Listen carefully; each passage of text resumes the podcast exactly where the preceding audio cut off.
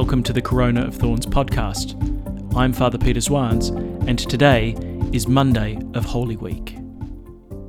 Let's pray. In the name of the Father, and of the Son, and of the Holy Spirit. Amen. The grace of our Lord Jesus Christ, the love of God, and the communion of the Holy Spirit be with you all. And with your spirit. To prepare ourselves, let us call to mind our sins.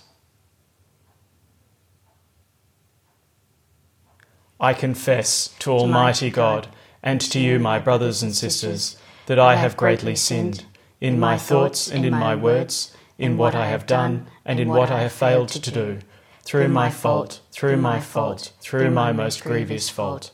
Therefore I ask Blessed Mary, ever Virgin, all the angels and saints, and you, my brothers and sisters, to pray for me to the Lord our God. May Almighty God have mercy on us, forgive us our sins, and bring us to everlasting life. Amen. Lord, have mercy. Lord, have mercy. Christ, have mercy. Christ, have mercy. Lord, have mercy. Lord, have mercy. Let us pray. Grant, we pray, Almighty God, that though in our weakness we fail, we may be revived through the passion of your only begotten Son, who lives and reigns with you in the unity of the Holy Spirit, one God, for ever and ever. Amen. A reading from the prophet Isaiah.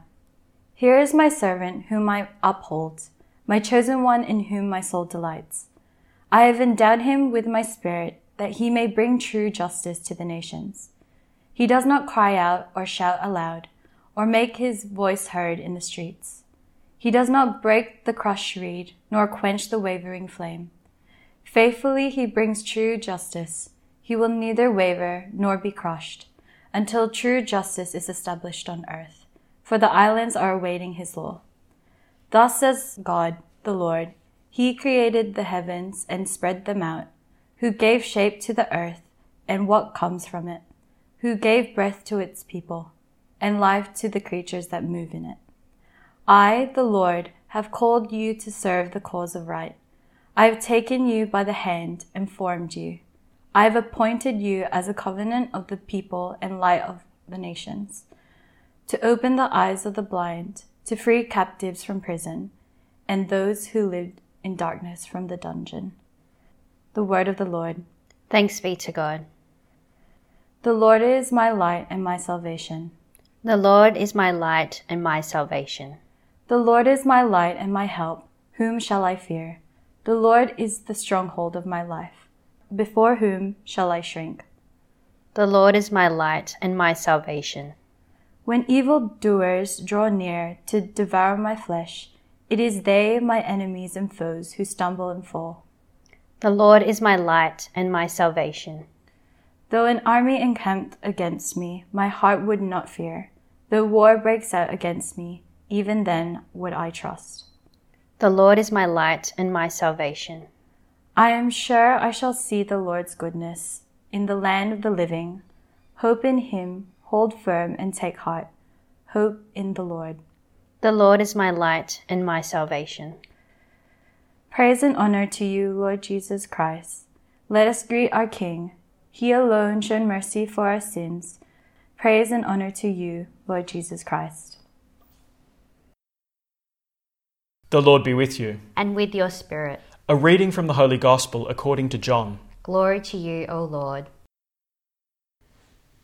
Six days before the Passover, Jesus went to Bethany where Lazarus was, whom he had raised from the dead. They gave a dinner for him there. Martha waited on them, and Lazarus was among those at table. Mary brought in a pound of very costly ointment, pure nard, and with it anointed the feet of Jesus, wiping them with her hair. The house was full of the scent of the ointment. Then Judas Iscariot, one of his disciples, the man who was to betray him, said, Why wasn't this ointment sold for three hundred denarii, and the money given to the poor? He said this not because he cared about the poor, but because he was a thief. He was in charge of the common fund and used to help himself to the contributions. So Jesus said, Leave her alone. She had to keep this scent for the day of my burial. You have the poor with you always. You will not always have me. Meanwhile, a number of Jews heard that he was there and came not only on account of Jesus, but also to see Lazarus, whom he had raised from the dead. Then the chief priests decided to kill Lazarus as well, since it was on his account that many of the Jews were leaving them and believing in Jesus. The Gospel of the Lord. Praise to you, Lord Jesus Christ. So we find ourselves back at the home of Martha, Mary, and Lazarus.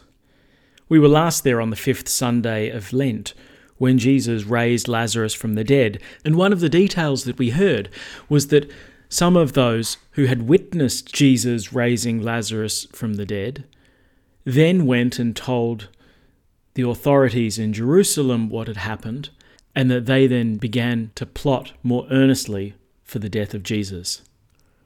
Well, we're back. And John tells us that it's six days before the Passover. And you can cut the tension with a knife.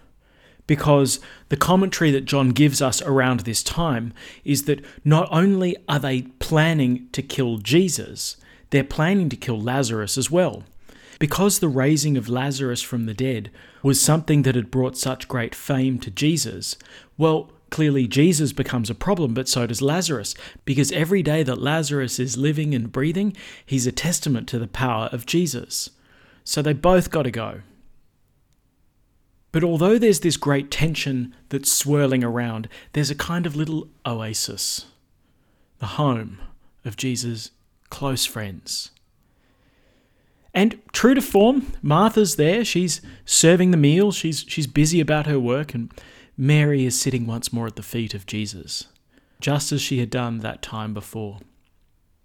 And this time, she takes this costly ointment, this pure nard, and she breaks this container over Jesus' feet and anoints his feet and, and wipes them with her hair. And Jesus gives us an insight into what's actually going on here. Whether she knows it or not, she is performing a prophetic act. This tension which is brewing outside will culminate in Jesus' suffering and death.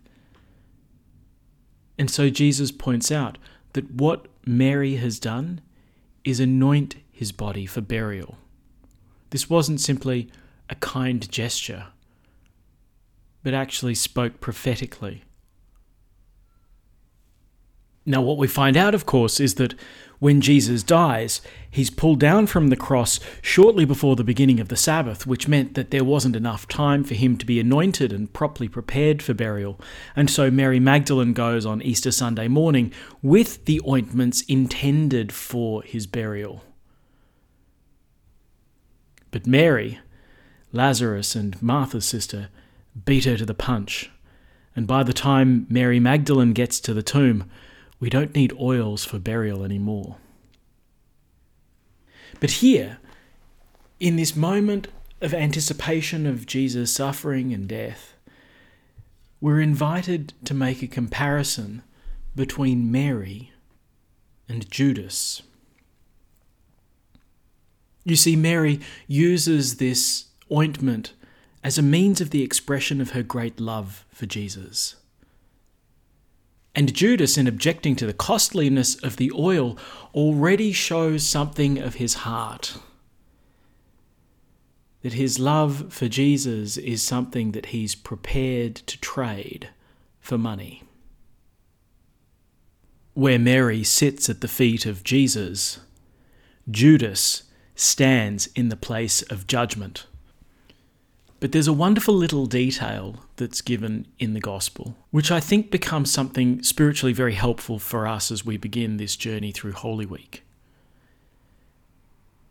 That as Mary anoints the feet of Jesus, the smell of the oil wafts throughout the whole house.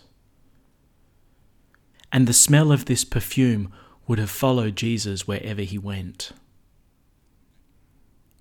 This is the smell of the love of Mary. And this is a love which surrounds Jesus. It's a smell, obviously, which bothers Judas. And I think as we go through Holy Week, that we need to be drawn into this intimate friendship with Jesus, just like Mary, in the best way that we can given the circumstances that we're in at present. And let us surround him with our act of love, of praise, and of adoration. Where Jesus confronts the betrayal of Judas and the hatred and violence of his enemies, let us surround him also with the scent of our love.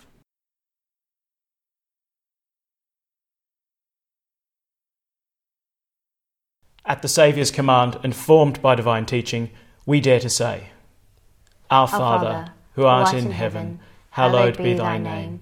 Thy kingdom come, thy will be done on earth as it is in heaven. Give us this day our daily bread, and forgive us our trespasses as we forgive those who trespass against us. And lead us not into temptation, but deliver us from evil. Deliver us, Lord, we pray, from every evil. Graciously grant peace in our days, that by the help of your mercy we may be always free from sin and safe from all distress, as we await the blessed hope and the coming of our Saviour, Jesus Christ. For, For the, kingdom, the power, and the glory are yours, now and forever. Let us welcome Christ in our hearts with an act of spiritual communion.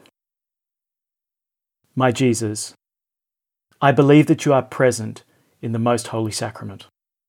I love you above all things, and I desire to receive you into my soul. Since I cannot at this moment receive you sacramentally, come at least spiritually into my heart.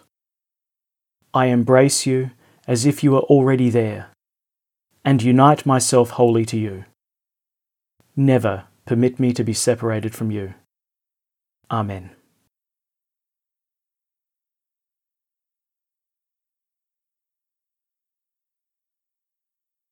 The Lord be with you. And with your spirit. May Almighty God bless you, the Father, and the Son, and the Holy Spirit. Amen. Go in peace. Thanks be to God. And we finish by praying Pope Francis's prayer to Mary during the coronavirus pandemic. O Mary, you always shine on our path as a sign of salvation and of hope. We entrust ourselves to you, health of the sick, who at the cross took part in Jesus' pain, keeping your faith firm. You, salvation of the Roman people, know what we need, and we are sure you will provide so that, as in Cana of Galilee, we may return to joy and to feasting after this time of trial. Help us, Mother of Divine Love, to conform to the will of the Father, and to do as we are told by Jesus, who has taken upon himself our sufferings and carried our sorrows, to lead us through the cross to the joy of the resurrection. Amen. Under your protection we seek refuge, Holy Mother of God. Do not disdain the entreaties of we who are in trial, but deliver us from every danger, O glorious and blessed Virgin. Amen. Thanks for praying with us, and may God bless you abundantly, so that this day may give glory to God our Father.